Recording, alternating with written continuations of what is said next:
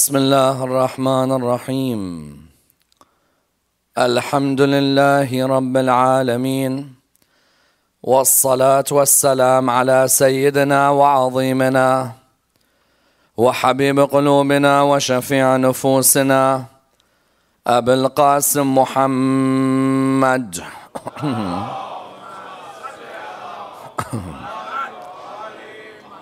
وعلى أهل بيته الطيبين الطاهرين وأصحابه الغر الميامين.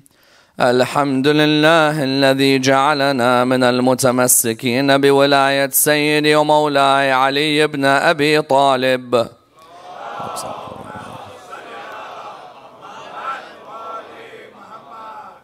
الحمد لله الذي هدانا لهذا.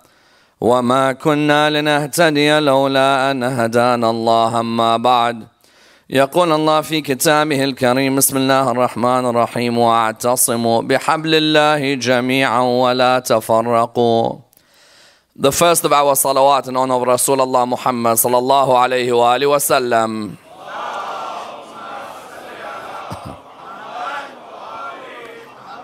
The second in honor of Amir al-Mu'mineen Ali ibn Abi Talib.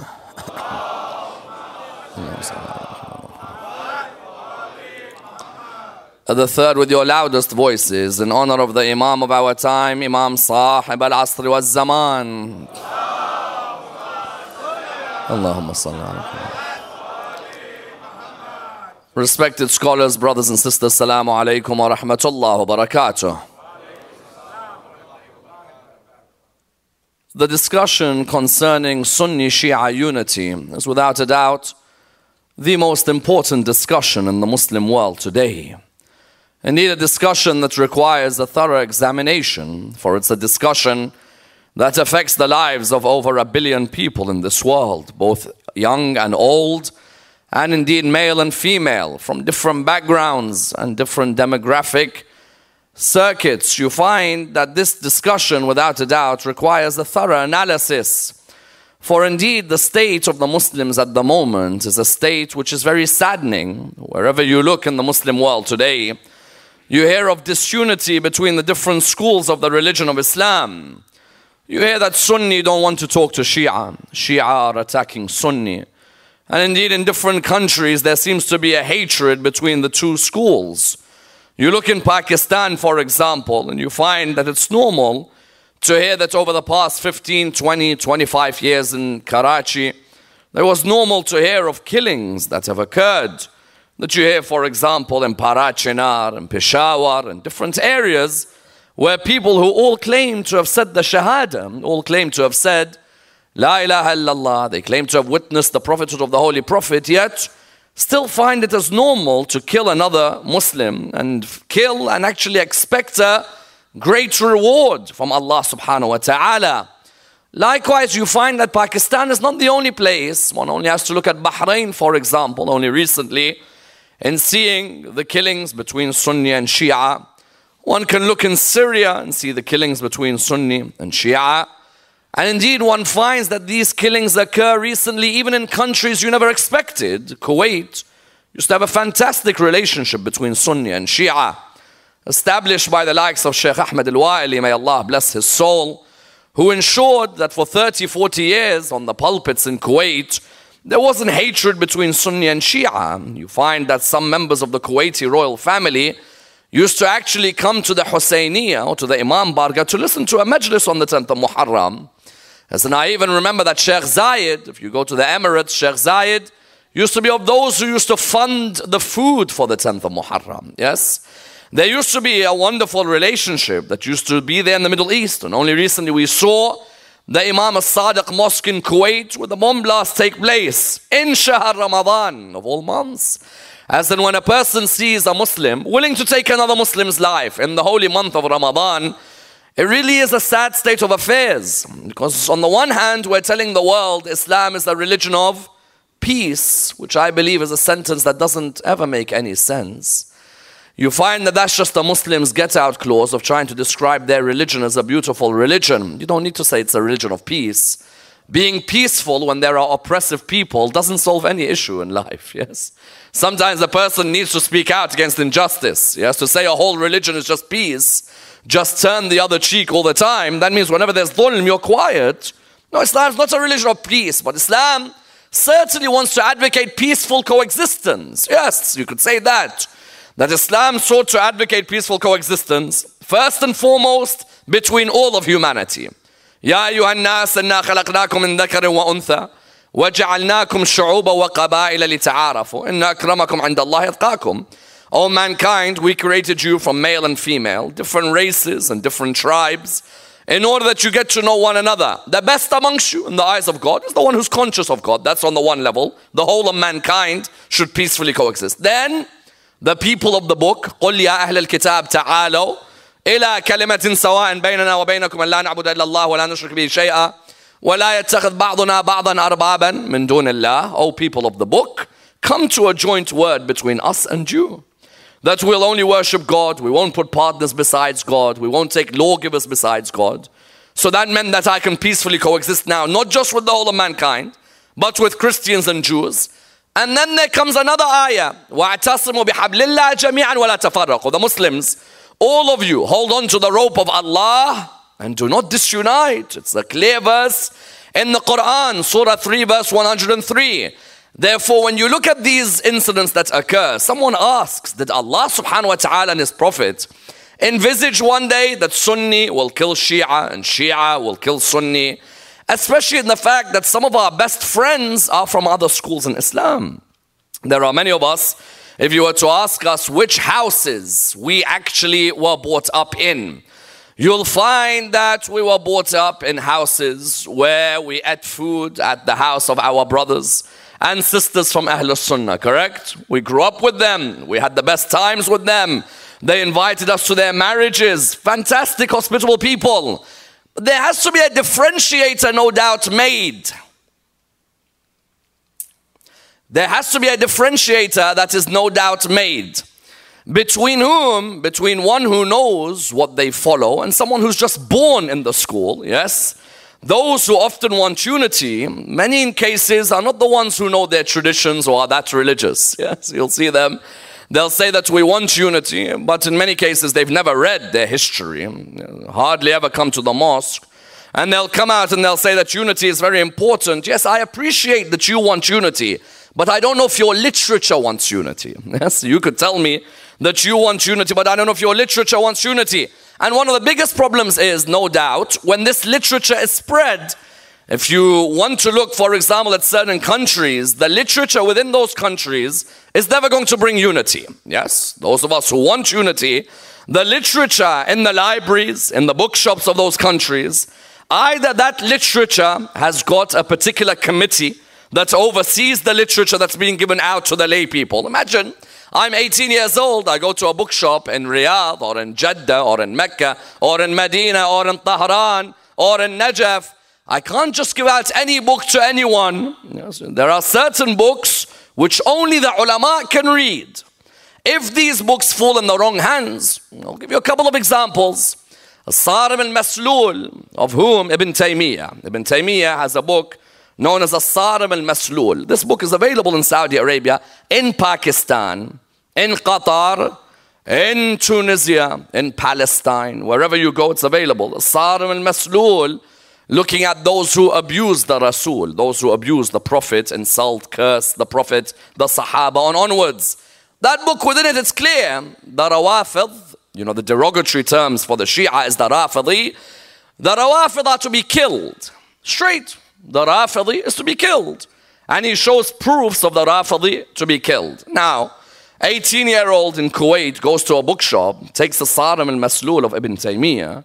If they take that book and they read that Rafidis to be killed, and someone comes to him and says, Listen, those guys who pray at that Imam Barga, they're Rafidis. He said, No, they're called Shia. I said, No, they're actually Rafidis. Rafidis means those who reject the caliphate of Abu Bakr, Umar, and Uthman, originally the Zaydis, and then you find it within Shia literature, this term, quoted from Imam al-Sadiq and others, you find that that book, Ibn Taymiyyah's book, if it's given to anyone, that person, what's he going to do that day? That person is going to think to himself, Allah will reward me if I kill the Shia. go into a mosque and blast the mosque, bomb the mosque, detonate themselves.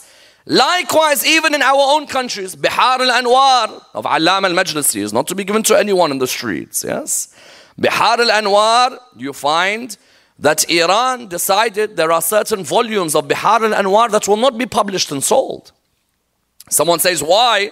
Bihar al-Anwar is Allama al-Majlisi's great work, or for example, a work compiled of whom was overseen by Allama al-Majlisi, Someone turns around and says, What's wrong? No, Iran said, Hold on. Bihar al Anwar, there are certain chapters of it the layman can take and read. There are certain volumes of Bihar al Anwar. You don't just give to anyone. There are certain volumes the ulama can read, not the lay. Someone says, Well, Ahl al Bayt left everything for the lay people. No. Ahl al Bayt left the inheritance of their knowledge that the ulama protected and disseminated. Of course, that brings up another issue the difference between ilm and hikmah. You may be an alim, someone with knowledge, but no wisdom. That's another problem. There are many who may sit on the mimbar, lots of knowledge, no wisdom. There's a difference between ilm and hikmah. Yes? I could sit here, uh, that not everything that I know I say. There are certain incidents in Islamic history. Not everything that I know I say. Why? Someone might turn around and say, You're not a passionate follower of Ahlul Bayt. No, no, no. When you're looking at me, whether it's here, whether it's online, whether it's on TV, you're looking at one person. I look at a thousand. I look at 2,000. I recognize that on YouTube, my lecture is going to be seen everywhere in the world. I say something wrong. Someone in Karachi dies because of me, not you. True. What, uh, what's going to happen to you? Nothing's going to happen. It's all going to fall back on me because my majlis led to that hatred.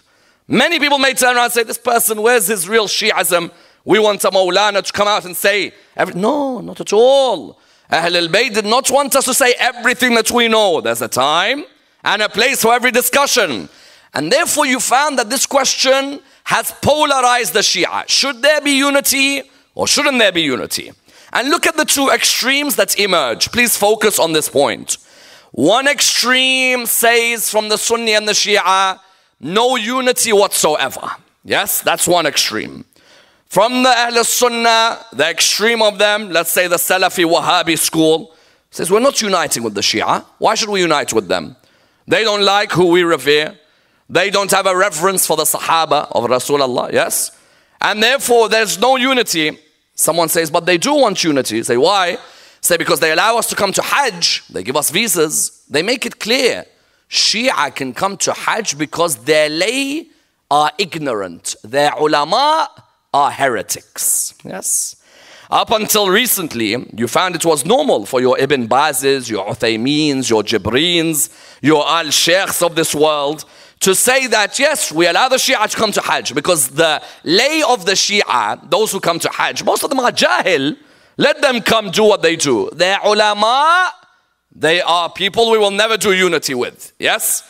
So the extreme of that say no unity whatsoever. Even the extreme of the Shia, you have the extreme of the Shia who say, why should we do any unity? This is not the period of doing unity. We should come out open with our beliefs. We have no interest in uniting with them. They love who they love, and we don't want to sit on the table with the people who love such personalities. And they'll have television channels because today the world is more dangerous than ever before. One television channel with the wrong speaker, given the microphone, can light up and burn a whole country. Yes? Television channel, one extreme said that we've got television channels, Sunni Shia. They say we have no interest in unity. Forget unity. Unity does not exist with each other. The other extreme all they talk about is unity. Say, hold on a minute, where's your identity? Yes, you're Shia. No, everything is unity. So, what do you mean everything is unity? Say, we won't talk about any of our history. Say, why? Say, because unity. Say, no, no, no, but it's our history. Yes, but for the sake of unity. We won't demonstrate for Bahrain or Pakistan. Yes, why? For the sake of unity. Say, what do you mean unity? Say, because our Palestinian brethren, they are being oppressed as we could see every day. And that means we'll go and demonstrate. Well, you say, but hold on, Pakistani Shia being oppressed, there's a hundred of you in the demonstration, and there's 15,000 of you in the other demonstration. Yes. They say, no, everything is unity. No more la'na. Say, no need for la'na anymore. Yes, so they'll recite ziyarat ashura and they'll stop at the la'na part. No more. And then with adhan, I'm telling you, I know, I know mosques, I've traveled around the world, I'll tell you. Adhan, when the adhan comes, Muhammadan Rasulullah, then after that, hayya ala salah. Yes, say, why? Say, unity. Okay, no problem. When it comes to the, for example, the martyrdom of Fatima Zahra, let's mm, stop, let's just talk about her life and what lessons you can learn. You say, hold on a minute, but uh, part of her lesson was the oppression that she faced. No, no, don't talk about this for the sake of unity. So, what you have now is two extremes. One extreme, all they're talking about is unity. The other extreme wants no unity whatsoever. The question is, what is the solution to this? How do we define unity in the 21st century? Because unless someone answers and addresses this issue, where and our children, all they're gonna do is be killing each other. Yes? Nothing else. All you're gonna see is children grow up, have hatred for one another, no love, no respect whatsoever. Tonight, I'd like to examine this ayah. Hold on to the rope of Allah, all of you, and do not disunite. I'd like to examine it in order that we're able to define the meaning of the word unity in Islam. And what does unity mean between Sunni and Shia today? And I'd like to examine this in the following stages. Number one, why was this particular ayah revealed?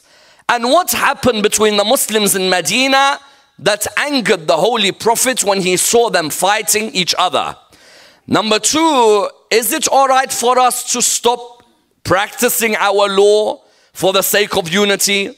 Number three, should we stop talking about history? for the sake of unity. Number four, and of the utmost importance, what is the definition of unity between Sunni and Shia? And what are the steps that have been taken by the ulama of the past and the ulama of the present to ensure that the correct meaning of unity was established? And number five, which hadith in Sunni and Shia literature should be the hadith that is used to bring Sunni and Shia together? And how can we apply that hadith in our lives today? Let me examine this in order that we understand the meaning of Shia, Sunni unity.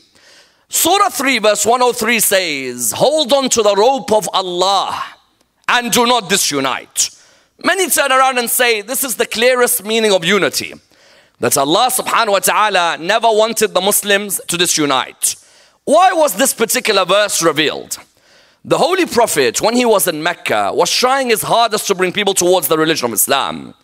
In Mecca, he was lucky if a hundred odd people came towards the religion. Utbah bin Rabi'a, Walid ibn Mughira, Abu Sufyan, they were working diligently to make sure that no one became a Muslim. The Holy Prophet would go, for example, to Ta'if. He'd try and invite people to Islam. If the people weren't coming in Mecca, let me go somewhere else and invite them to Islam. They weren't listening. Mecca wasn't listening. He would even go to the markets and the fairs. He'd sit there, he'd openly preach Islam. No one was listening. One year, a particular group of people from Medina sat with him in Hajj and listened to what he used to say. You know, Hajj used to happen in the days of Jahiliyyah, yes? Because remember, these Arabs used to still believe that they believe in one God, but the idols are the representation of God. And that's why shirk is not just believing in more than one God. Shirk, polytheism, is also making one God a hundred images. Yes? Because sometimes someone comes to me and says, There are certain religions, you say they're mushrik, they're not mushrik, they believe in one God. What do you mean?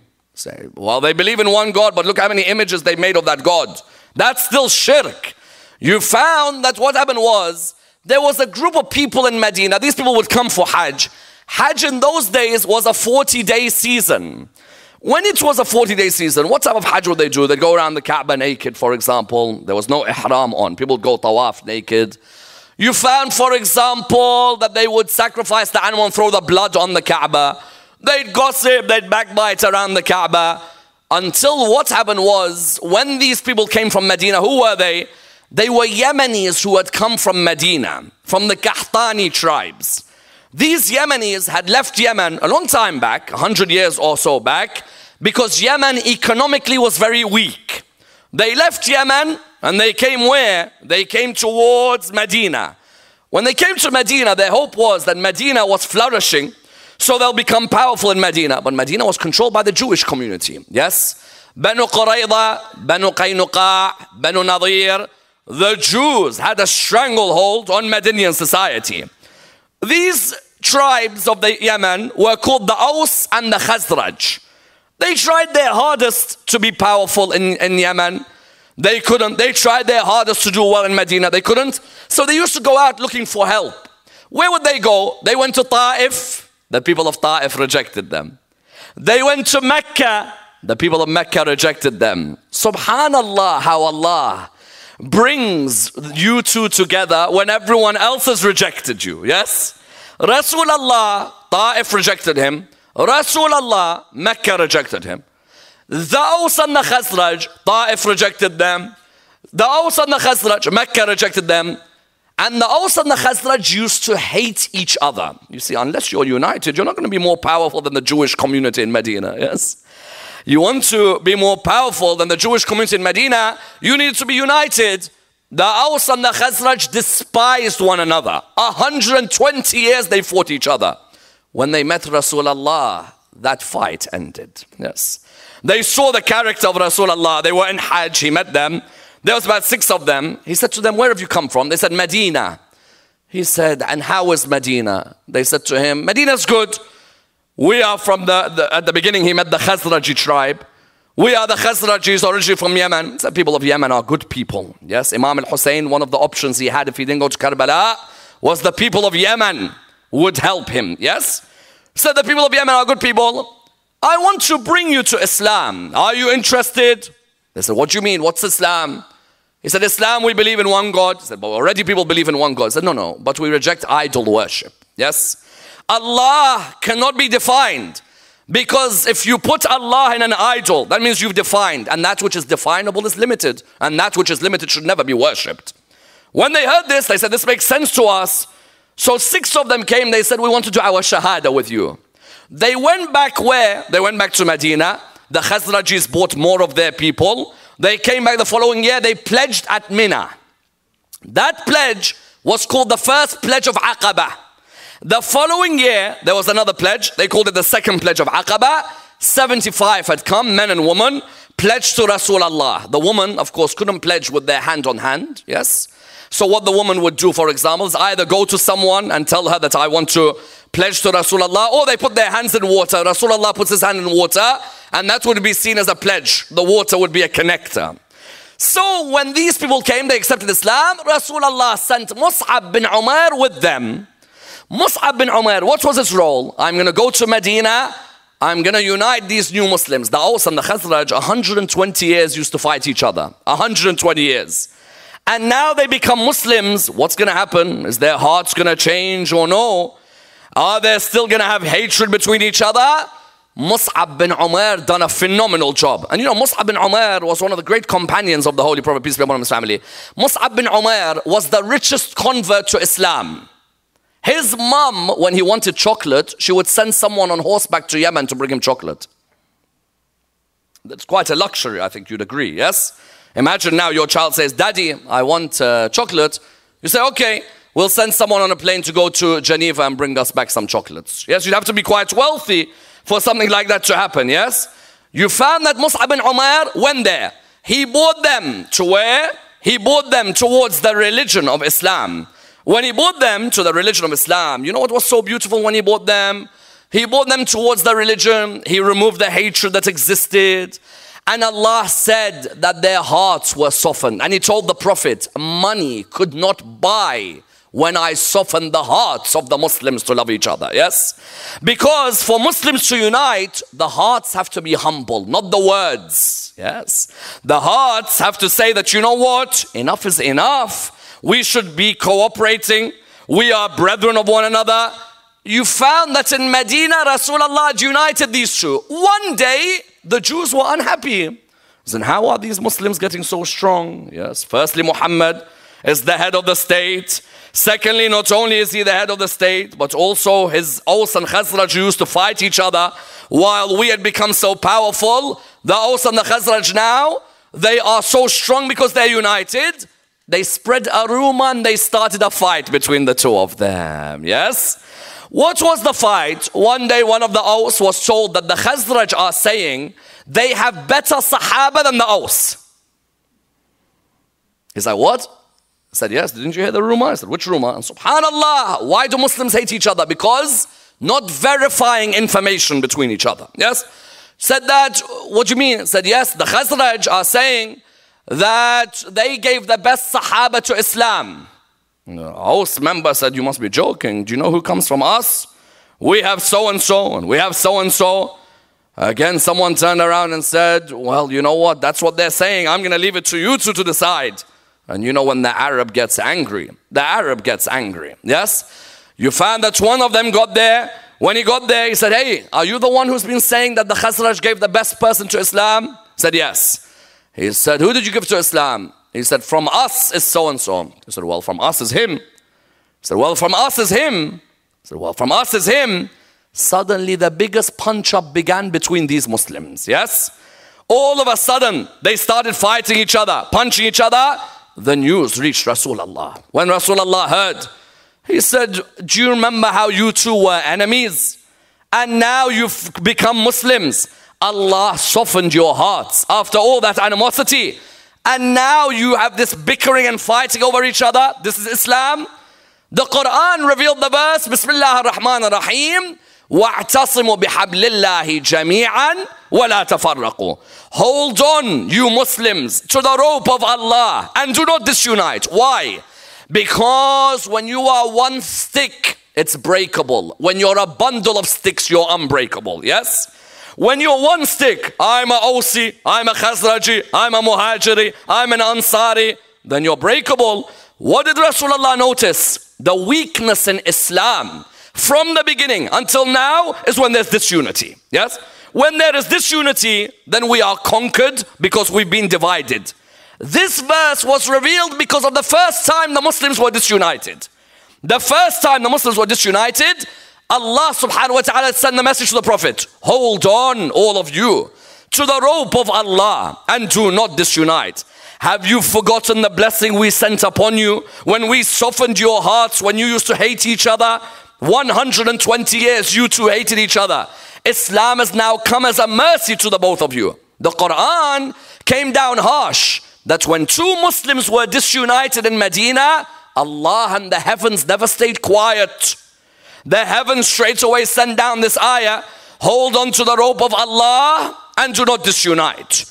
Taking this on board, you found that the Aus and the Khazraj united, the Ansar and Rasulullah brought all of them together and he formed a pact between the Muhajirun and the Ansar. One of the first acts that he did when he entered Medina, he brought the Ansar, he brought the Muhajirun, he paired them together because he never wanted to see disunity in his ummah. Yes? He wanted that the ummah remains united. If one part of the ummah is hurt, the rest of the ummah should be hurt. You know what he says? He says very clearly, the ummah is like one body. If one part of it is hurt, the rest of the body should be hurt. When Rasulullah was saying that in Medina, you know why he was saying that? He never wanted to see his Sahaba disunited. He wanted to always remind them that never be in disunity. Disunity will bring weakness. Taking this on board, someone therefore asks, if Rasulullah wanted us to be united, what is the meaning of united? Please focus on this area. The first opinion about the meaning of unity in Islam is that we should forfeit all of our legal differences for the sake of unity. What do I mean? First opinion was who cares if you pray like this or you pray like this? Who cares? At the end of the day, Allah subhanahu wa ta'ala, all He cares about is your niyyah. Your niyyah is salah. So what? If my Sunni brother prays like this, or I pray like this, at the end of the day, we are praying to Allah, we're praying to the same Lord. So who cares? Also, say, why are we against Taraweeh, the Shia? Taraweeh is spiritual. In the holy month of Ramadan, the Quran is being recited. Why are we against Taraweeh? We should go and pray Taraweeh. We should go and join our brothers in Taraweeh. Because these differences in law are the problem for us. This is one opinion, yes? That we are praying hands down. Why can't we pray with our hands folded? Let's come to Masjid Ali. Let's pray with our hands folded. Because Allah subhanahu wa ta'ala, He cares about what's in the heart. And not only that, Ayatollah Khomeini says in his wonderful words that they, we are bickering over whether you pray like this or you pray like this, while there are others who are trying to cut our hands. Yes. So one opinion was what? And what is this, you know, this temporary marriage, mut'ah and these things? And the wudu, why not wash your feet? Yes. What so what? Wash your feet because at the end of you want unity. And unity means that we forfeit the laws, we forget the laws, because Allah cares more about our heart. That's not the right meaning of unity. Let me reject this meaning quite quickly for you. Firstly, where do I get my laws from? Me, as a follower of Ahlul Bayt, who gives me my laws? Yes? As in, when I get my laws as a follower of Ahlul Bayt, firstly, I recognize and appreciate that you may have different legal schools, no doubt. You have different legal schools. You have the Hanafi school, and you have the Maliki school, and you have the Shafi'i school, and you have the Hanbali school. I appreciate all of these were ulama. I do not doubt this. To me, as a follower of Ahlul Bayt, firstly, I do view them all as scholars who have studied, no doubt whatsoever. As in, I don't want someone to sit here in 2015 thinks that he's memorized more hadiths than Abu Hanifa. No, you haven't. Relax, okay? Even if you don't follow Abu Hanifa or Malik, you haven't memorized as much Quran as them, nor as much hadith. But Abu Hanifa and Malik to me, their knowledge is what is known as what? Ilm husuli. It's a knowledge that they acquire from teachers. Whereas Ja'far al-Sadiq's knowledge is ilm huduri, immediate from Allah subhanahu wa ta'ala. Yes? Now, why do I believe this? Because I believe that Imam al-Sadiq inherits from Imam al-Baqir, from Imam Zain al-Abidin, from Imam al-Hussein, from Imam Amir al-Mu'mineen, from the Prophet, from Jibra'il, from the heavens. Yes? So now, when I have a way of praying, I pray like this, not because I want to disunite with you, my brother. Yes. I pray like this because I am taking from the teacher, you're taking from the students. Abu Hanifa is a student of Imam al Sadiq. Malik is a student of Imam al Sadiq. Both of them admit that they're students. Abu Hanifa says, Lawla sanatan لهلك النعمان. If it wasn't for my two years with Ja'far al-Sadiq, I would be perished. Therefore, someone comes and tells me, but come on, why don't we just fold our hands? I'll explain to you why not. Firstly, Malik, you know the four schools of fiqh, the Maliki school pray with their hands by their side. It's not just me. I'm a Ithna Ashari Shia. I pray with my hands by my side. When I've gone to mosques in America, Alhamdulillah, we have more respect and tolerance here than back home. Yes? And that's something we shouldn't forget because this is a ni'mah that we're in America, that more of us can get to know each other. When I've gone to other places, I remember going to one place, someone came up to me. He said to me, You're Shia, because I had my hands by my side. I said to him, Firstly, brother, let me ask you a question. Yes, who did he pick on that day? Let me ask you a question. I said to him, I want to ask you something. Which of the Imams of Ahlul Sunnah, who I have reverence for their fiqh works, which of them do you find saying it is wajib to fold your hands? So, wajib. He said, no. He said, because Abu Hanifa says in one direction, and Shafi'i says another, and Malik says another. I said, who said another? He said, Malik. He said, how does, how does Malik say you pray salah? He said, hands by the side. I said, so now what's your issue with me today? He said, because if you're attacking me because I'm praying by hands by my side, Malik bin Anas is your imam of fiqh. He allows the praying of the hands by the side. So where's your issue on this area? He said, so, he said, yes. I said, if I'm praying by this side, you want to call me Shia, call me Shia. You want to call me Maliki? Call me Maliki. But appreciate that when I'm following this way, Malik used to take his fiqh from the people of Medina because he believed the people of Medina were the closest to Rasulullah. So they would know how Rasulullah prayed. So when I pray with my hands by my side, someone says, okay, wudu, look at us rubbing our feet. Why don't we wash our feet? Yes. For the sake of unity. Quran says, and the ayah is clear, there is no way the ayah could anyway indicate that you wash your feet. No way.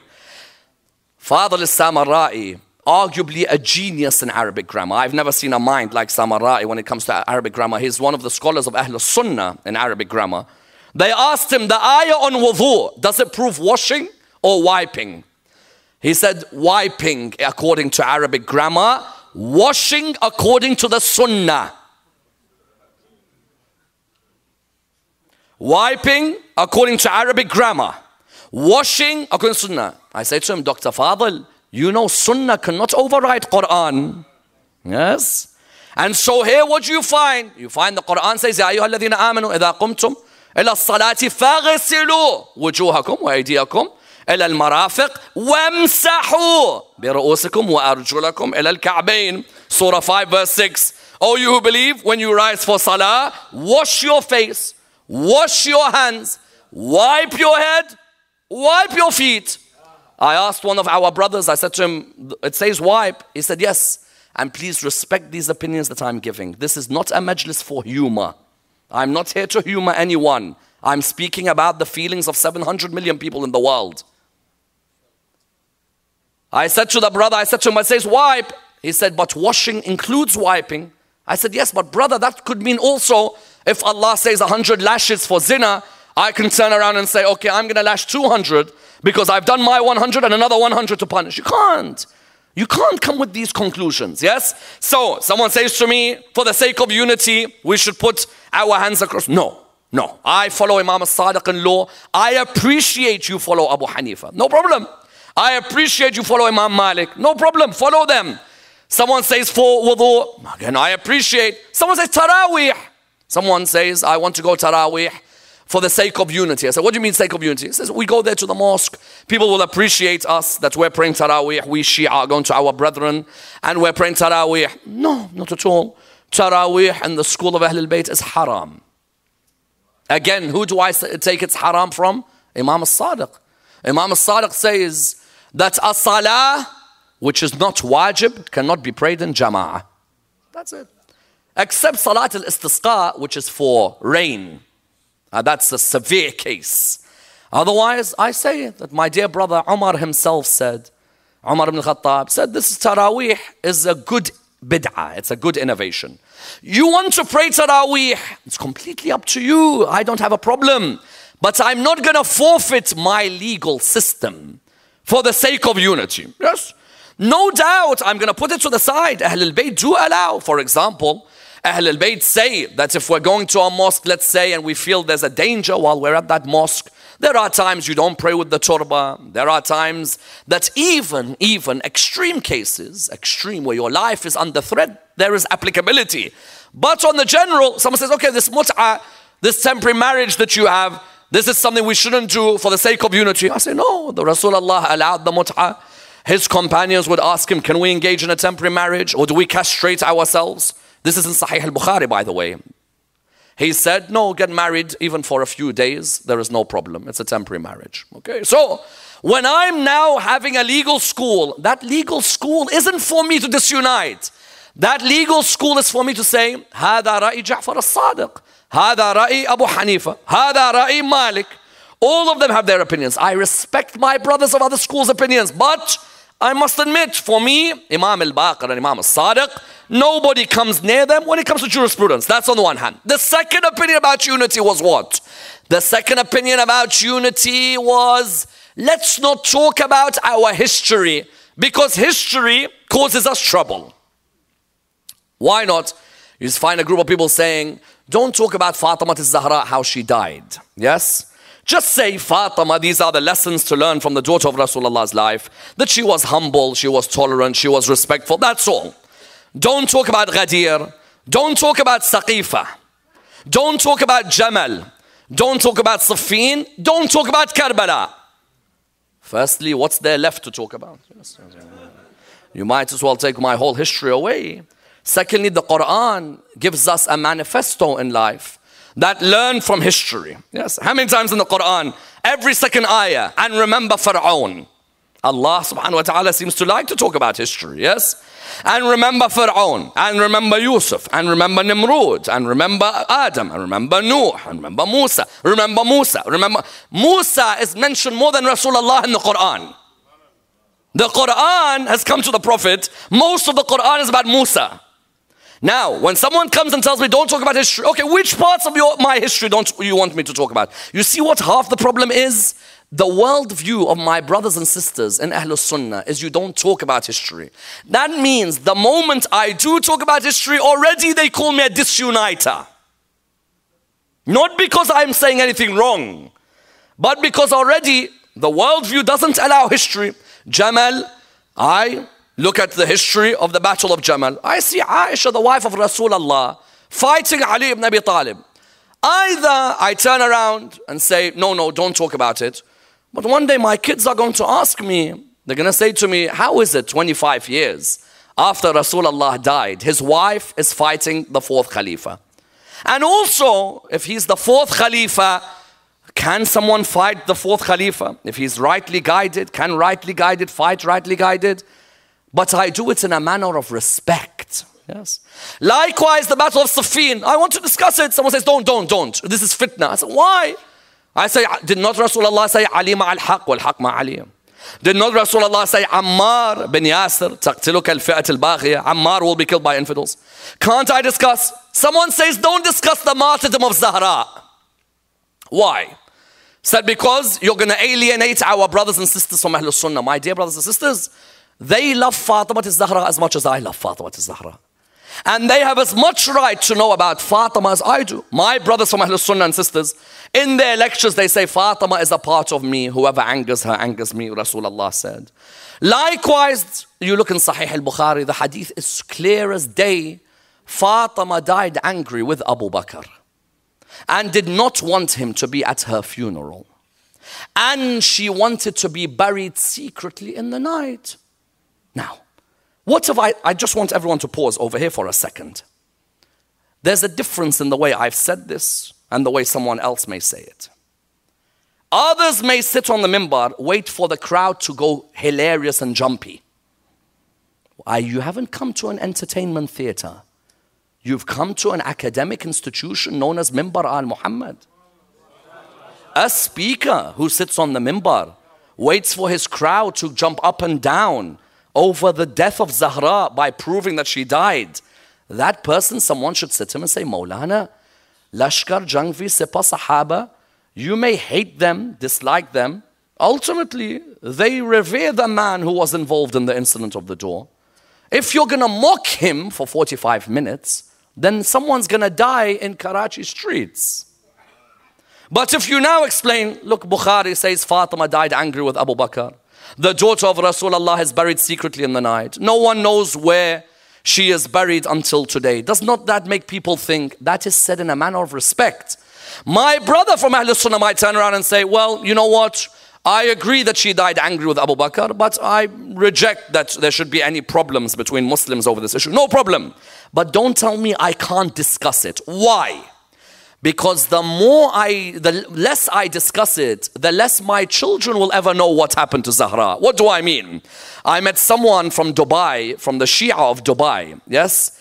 The local Shia of Dubai, I personally have never seen a stand from them for Ahl al Bayt in my life.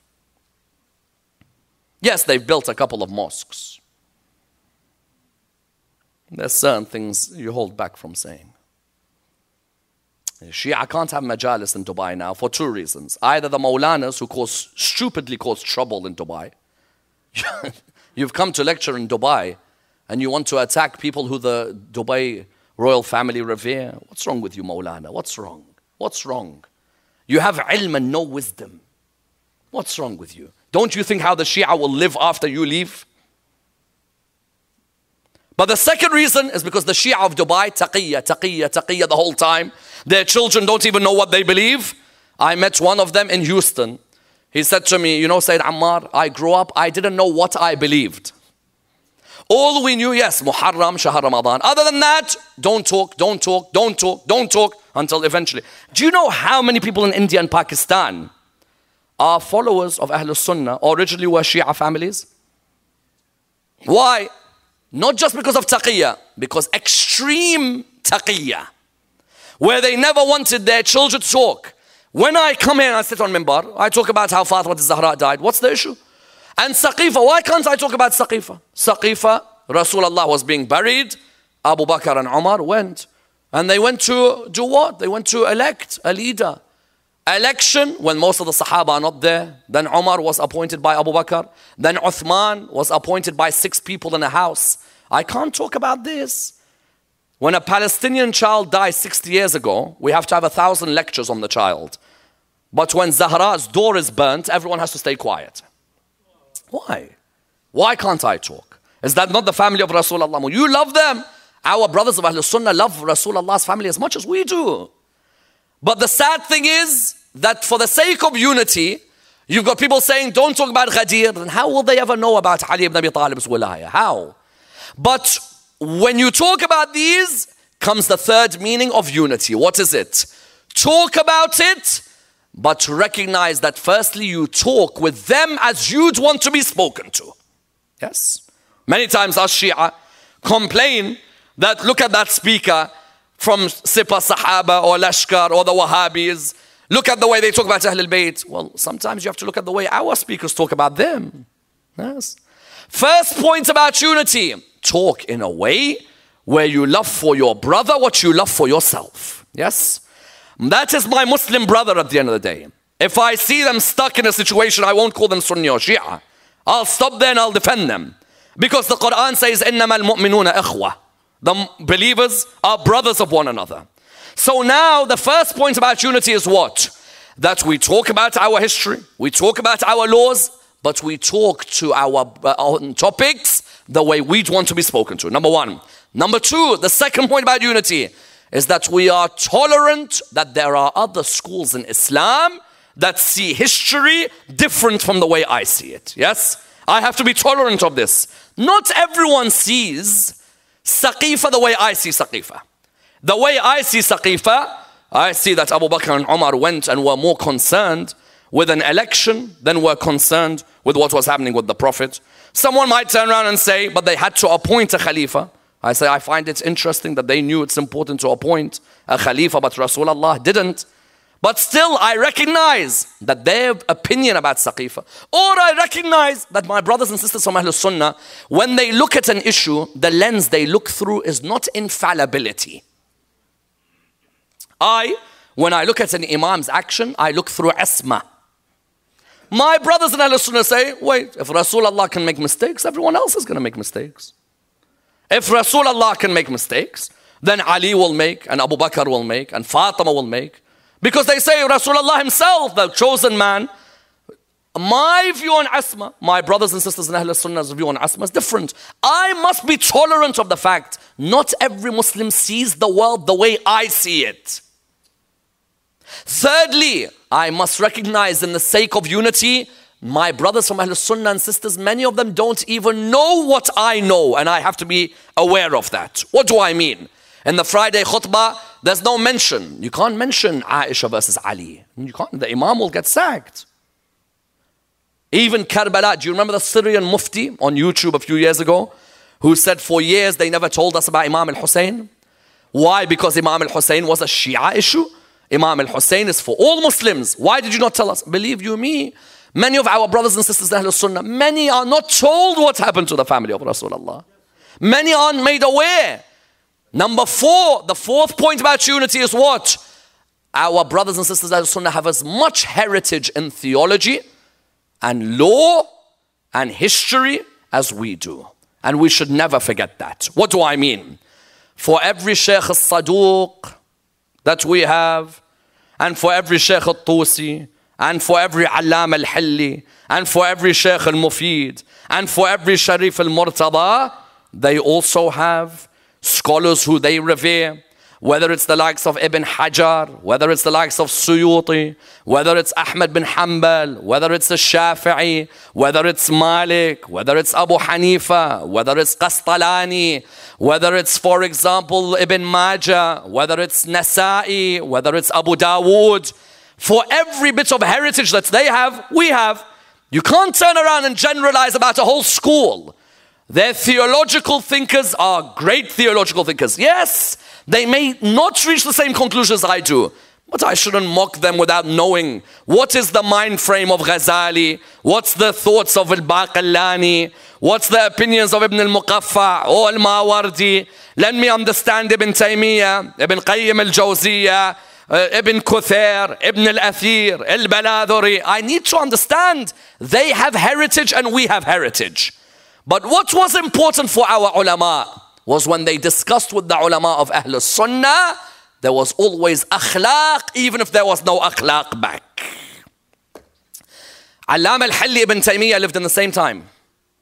Alam al-Hilli, you know, Ibn Taymiyyah's book, Minhaj al-Sunnah, is a reply to Alam al-Hilli's work. They used to exchange letters with each other. Alam al-Hilli used to talk to him by saying, respected Sheikh. Respected Sheikh. Alam al-Hilli, they would call him from, they would name him al-Mutahhar, yes? Al-Mutahhar, son of the pure. You know how Ibn Taymiyyah would write back to him? Ibn al-Munajjas, son of the Najas, son of the impure. Did Allam al-Hilli turn around and say, they called us Najis, tomorrow, Majlis, 8th 9 Muharram, I'm going to attack the whole of Ahl Sunnah. No. Respected Sheikh, replying back to your point. Because Imam al-Sadiq's akhlaq is always above everybody else's.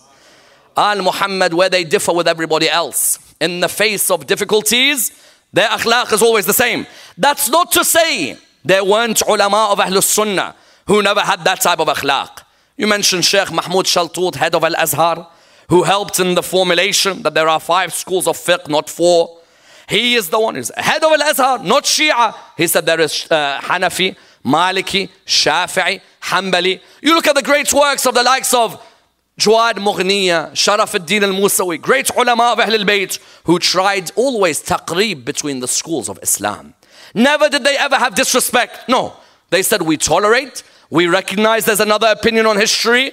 We have our own theology, but that doesn't mean we'll ever disrespect or show arrogance to any other school. You found likewise others who came forward. Look at Ayatollah Sistani. Our Sunni, the brethren, when he's talking about Iraq, he said Sunnis are not our brothers, they are our souls. Yes?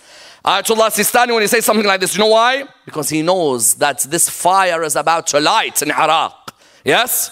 The Shia being massacred, that Speicher massacre that took place, 1,700 died in one day. That massacre, Ayatollah Sistani Khavizi said, they've killed us, go and kill them. No, no. They are not our brothers, they are our souls. Yes, someone might say the context of what he said it is a different context. Does not matter.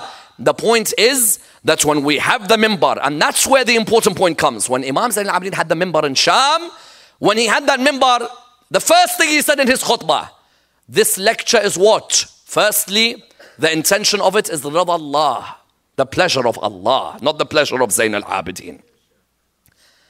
Secondly, Islah al-Ummah, to bring reform and peace in the Ummah.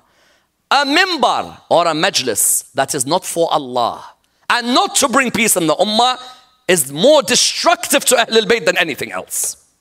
When you see a speaker sit on the mimbar and their aim is to cause destruction between the Muslims, we said unity doesn't mean I forget my history, nor I forget my law There's a method, an intellect, a respect where the Quran says, ادعوا إلى سبيل ربك بالحكمة والموعظة الحسنة وجادلهم بالتي أحسن. Invite towards the way of Allah with wisdom. Not ilm. Not ilm. Ilm caused so much trouble on this mimbar. A lot of alims. And he sits there. And what's his aim? There's Sunnis in the crowd? Yes, they're there? Okay, watch.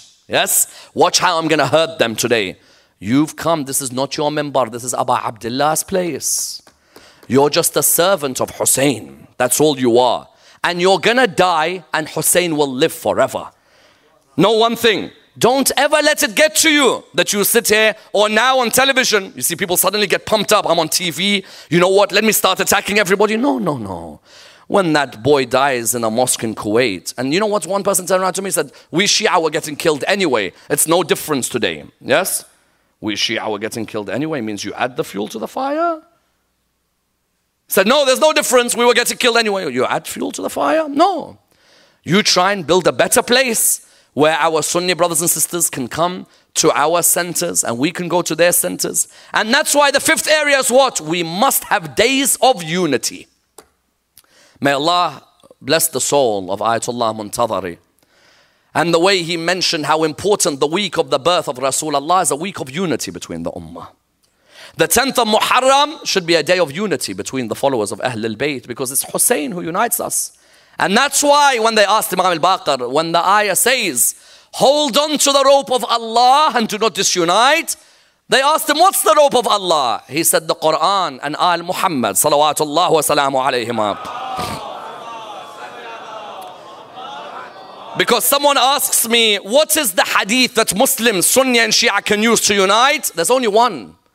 In Sahih Muslim, the Holy Prophet said, I leave, he stopped at a watering place called Khum in Sahih Muslim. He stopped at a watering place called Khum, Ghadir. Khum. He stopped there. He said, People, I leave behind for you two weighty things. This is in Sunni books and Shia books. So it's a great point of unity. I leave behind for you two weighty things. Hold on to them. You'll never go astray. The Quran and my Ahlul Bayt. Do you know how many, it's very sad. Do you know how many Imams of mosques of Ahlul Sunnah don't tell their people this? You know what they tell them? Quran and Sunnah. What have Ahlul Bayt done wrong to you for you to, to, to lie? says, no, no, no. It's Quran and Sunnah. Bukhari doesn't say Quran and Sunnah. Muslim doesn't say Quran and Sunnah. Nasa'i doesn't say Quran and Sunnah. There's only once Malik in his Muwatta has a hadith where he says Quran and Sunnah. And we don't reject Quran and Sunnah. But Rasulullah on the day of Ghadir, what did he say? I leave behind for you the Quran and my Ahlul Bayt. Why do you think these Maulanas in New York, or Maulanas in Washington, or Maulanas all over America, or Maulanas in Pakistan, or in Iraq, or wherever, why do you think they say Quran and Sunnah? Because they know if they say Quran and Ahlul Bayt, all of Ahlul Sunnah will come towards the path of Ahlul Bayt. Believe me, they know deep down. And it's sad, it's sad that you put your fame ahead of putting the truth of Rasulullah. Sahih Muslim, Google it tonight. I leave behind for you the Quran and my Ahlul Bayt. The Prophet said, hold on to them, you'll never go astray. And then they asked Rasulullah, aren't your wives part of your Ahlul Bayt? He said, My wives are part of my family, but it's not who this is revealed about. This is revealed about those members of my family who cannot take zakat. Yes? Can't take sadaqah. And then after that, they asked him, Who are your Ahlul Bayt? He said, The sons of Ali. Ali and his sons. Aqil and his sons. Ja'far and his sons. Abbas and his sons. Look at that as a point of unity. Quran and Ahlul Bayt. That's the point of our unity. There is no other point. I'll tell you the story. It happened to me in Saudi Arabia to conclude.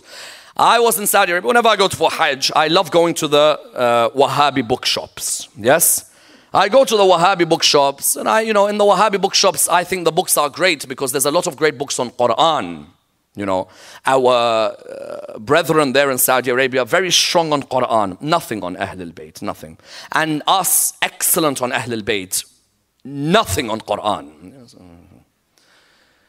So we were there, I was in the bookshop, and of course, I'm wearing this really creased up. Um, and I've always got someone with me. And always in the Hajj groups, when we take them, there's always someone who fears being near me in the group because they know I'm going to take them to the bookshop and they have to stand with me for two hours while I read every book and then leave. So I go downstairs. I'm in the Wahhabi bookshop. There's a Pakistani, Afghani, and a Sudanese. This sounds like a joke, I think. Pakistani, Afghani, and Sudanese, they're there. So looked at me and I'm looking at the books. And he said to me, Where are you from? I said, I'm from Iraq. He said, Shia? I said, Yes. So what did he do? He went, He started beating his chest. He's like, I'm like, Yes. It's better than suicide bombing. At least I only harm myself. so he started laughing. I started laughing. It was good conversation. You know, you could tell that they were just migrants who were working in a bookshop. He said to me, Brother, I want to advise you. Everyone wants to advise me, yes? So, brother, I want to advise you. So, what is it? He said, You have to hold on to the Quran and the Sunnah. I said, hold on to what? It's the Quran and Sunnah. I said, where's that written? He said, what do you mean? So where's that written that it's Quran and Sunnah? I said, how many books you got in this bookshop? He said, 7,000. I said, if you find me today in any of the six Sahihs, Bukhari, Muslim, Tirmidhi, Nasa'i, Abu Dawud, Ibn Majah, if you find me, it says Quran and Sunnah, I'll become in front of Kaaba right now, I'll join Ahlul Sunnah wal Jama'ah. He said, then what is it? Please understand what happened. Please bear with me. He said, what is it? I said, Quran and Ahlul Bayt. He said, okay, look for it. Show me now. Bukhari, Muslim, Sahih Muslim, I could see it, but the problem is Sahih Muslim, the 1981 edition, the writing is small. 1997 edition, the writing is bigger. Now I've got the hadith number in my head, but these sizes of books can differ depending on the publisher. So I pick out hadith number 2230 and it said something like, you know, I think something like donkey meat is haram or something. And then I looked for another hadith and it talked about garlic or something like that until eventually I found the hadith. Zayd bin Arqam stopped at a watering valley called Khum. Ghadir means spring, oasis. He said, they asked him about what Rasulullah said. So he said that the Prophet stopped at a watering valley called Khum. And he said, Oh people, I leave behind for you two things. First proof, Ghadir Khum. Second proof, last sermon of Rasulullah was at Ghadir Khum, not at Hajj. Third proof, I leave behind for you the Quran and my Ahlul Bayt. Allah is my witness. And Mullah Hassan, if he listens to this, will be a witness as well. He knows very well what happened. This Indian person, the Pakistani person there, he said, Get me a chair. It's the moment you see when someone realizes something's been hidden. He said to me, Get me a chair. He sat down, he was in shock. He, he said, This says Ahlul Bayt next to Quran, it doesn't say Sunnah. I said, I didn't want to say anything because I could see he's in extreme shock. Saudi walked past. And he walked past. He said, What are you discussing? I think he overheard. So I said, We're discussing Hadith al Thaqalain. So what, what's your conclusion? I said, It says Quran and Ahl al Bayt in Sahih Muslim, not in Shia books. He said, No, it's Quran and Sunnah. I said, No, no, it's Quran he said, I say it's Quran and Sunnah. What you going to do about it? At that moment, I saw the meaning of the ayah. لقد خلقنا الإنسان في أحسن تقويم ثم رددناه أسفل السافلين In his own eyes, I showed him أهل البيت. And he looked arrogantly at me and said, We say it's Sunnah. What are you going to do about it here? Sometimes people see the haqq of Al Muhammad in front of them. Whether they accept it or not is up to them. I showed him in Sahih Muslim, in Saudi Arabia, not in Iran, not in Iraq. And he just looked at me and said, So what?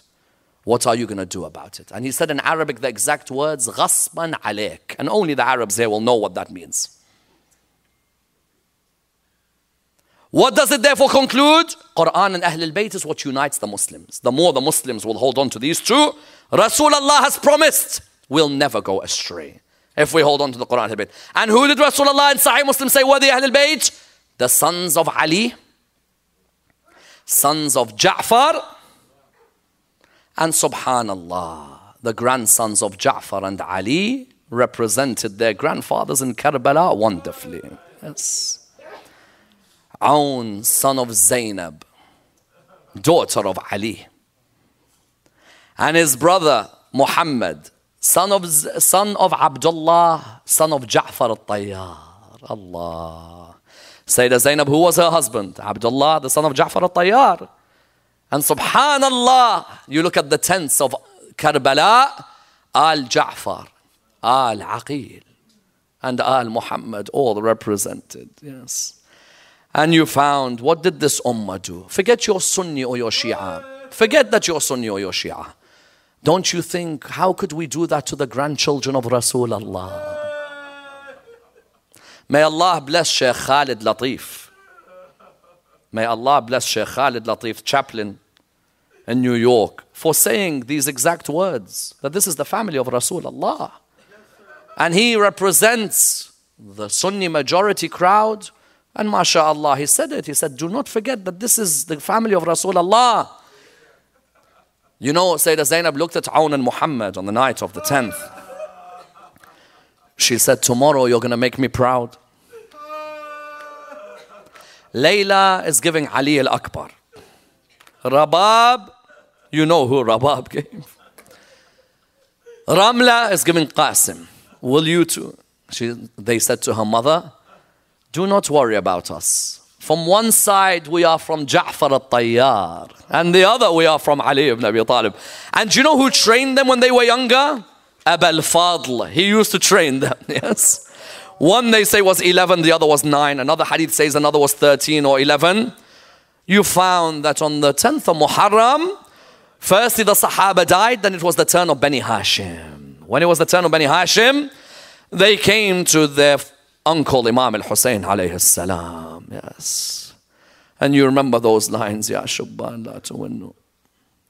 You find that they came towards Imam al-Hussein alayhi salam and they said to him, Abu Abdullah, you're our uncle, it's our turn now. yes. He said to them, he said, no, I will not let you go. They said to him, why? He said, I want you to look after your mother Zainab. Allah, look how much Hussein loved Zainab. Yes. I want you to look after your mother Zainab. Yes. They said to him, but our mother is the one who sent us. Said, no, go back to your mother. When they came back, Zainab was there in the tent. She looked, she said, why are you two here? Imagine these two young boys. Only fathers and mothers who've had kids that old will know what's going through the parents. So why have you come back? They said, Our uncle said no. Do you know in Karbala, every family member, Imam al Hussein stopped from going except Ali al Akbar.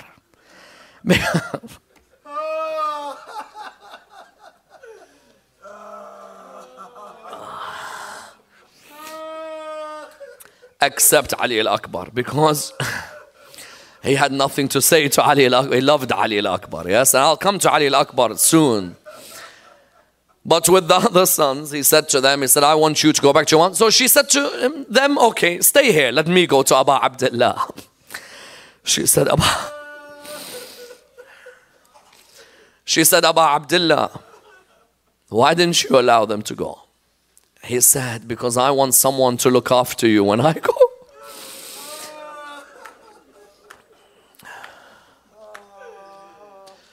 So she looked at him. You know, there's two things she said to him that broke his heart.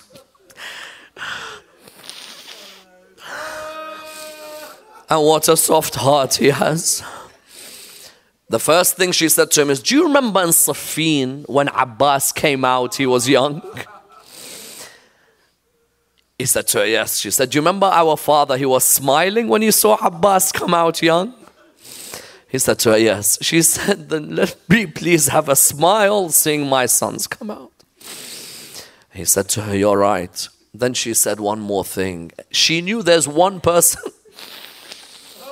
she knew there's one person. Well, there's two that break his heart the most, but one in particular.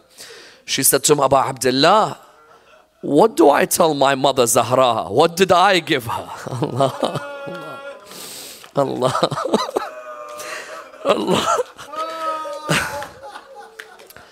I want all of you to ask, what have you given Zahra?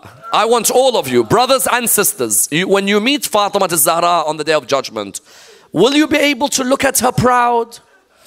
Brothers and sisters, tonight I want you to ask yourself, what will you tell Zahra? Wallah, the moment he heard Fatima Zahra's name, he began to cry. Yes. Because all she said was, I want to meet my mother Fatima and say, I gave. I said to her, Zain, I want to say to her, Zainab, you gave in Kufa. Zainab, you gave in Sham. Yes. They came out, the two of them, two bright moons in Karbala. Yes. And every time they would strike one of the opposition, they turned to their uncle Abul Fadl. Yes. And they turned to see, is he proud of what they're doing? Until someone came towards them, yes? Because Umar bin Sa'ad said, Don't attack them one on one. Even if they are children, they are the grandchildren of Ali and Ja'far. All of a sudden, someone came and attacked Aun. Muhammad tried to get in his way. And all of a sudden, someone attacked Muhammad, and Aoun tried to get in his way. Uh, when Aoun fell on the ground, he called out, Assalamu alayka ya Sayyidi Aba Abdullah. Imam al Hussein came to the body of Aoun. He said by him the final words that Aoun said to him break the heart. What did he say to his uncle? He said to him, Uncle, are you proud of the way that we fought? He said to him, Yes, my nephew, of course I am. He said to him, Uncle, I want to tell you one thing. I want to tell you one thing. He said, What is it? He said, We never drank from the water of Furat. Please tell our mother Zainab, how can we drink from the water while Abba Abdullah is thirsty? How can we drink from the water while our mother sits in the tent with no water next to her? Do you know the narrations what they mention? They mention that when Imam al Hussein took Aoun and Muhammad back, Zainab stood still. She never cried. Yes. You would think the mother would explode. No, she stood still. Why? There was a reason. In Karbala, she never cried for them. Then in Kufa, she never cried for them. In Sham, she never cried for them.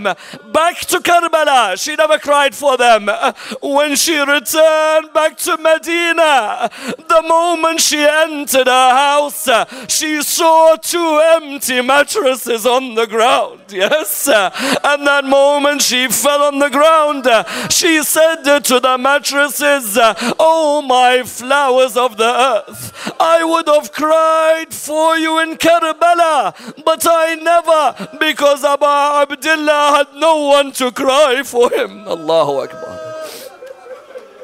يا قلب زينب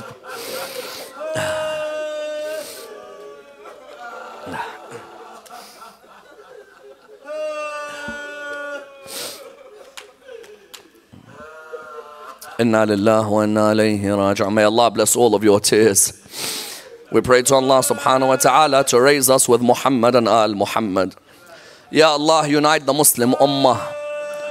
Ya Allah, bring unity on the Quran and the Ahlul Bayt. Ya Allah, let us have tolerance and respect of one another's history and heritage. Ya Allah, unite us upon the love of Imam al Hussein alayhi salam, the flesh of Rasulullah sallallahu alayhi wa alayhi. Ya Allah, this masa'ib I dedicate.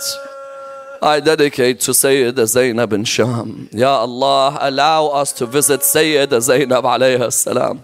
We pray to Allah subhanahu wa ta'ala the Surah Al-Fatiha. But before it, the loudest of your salawat.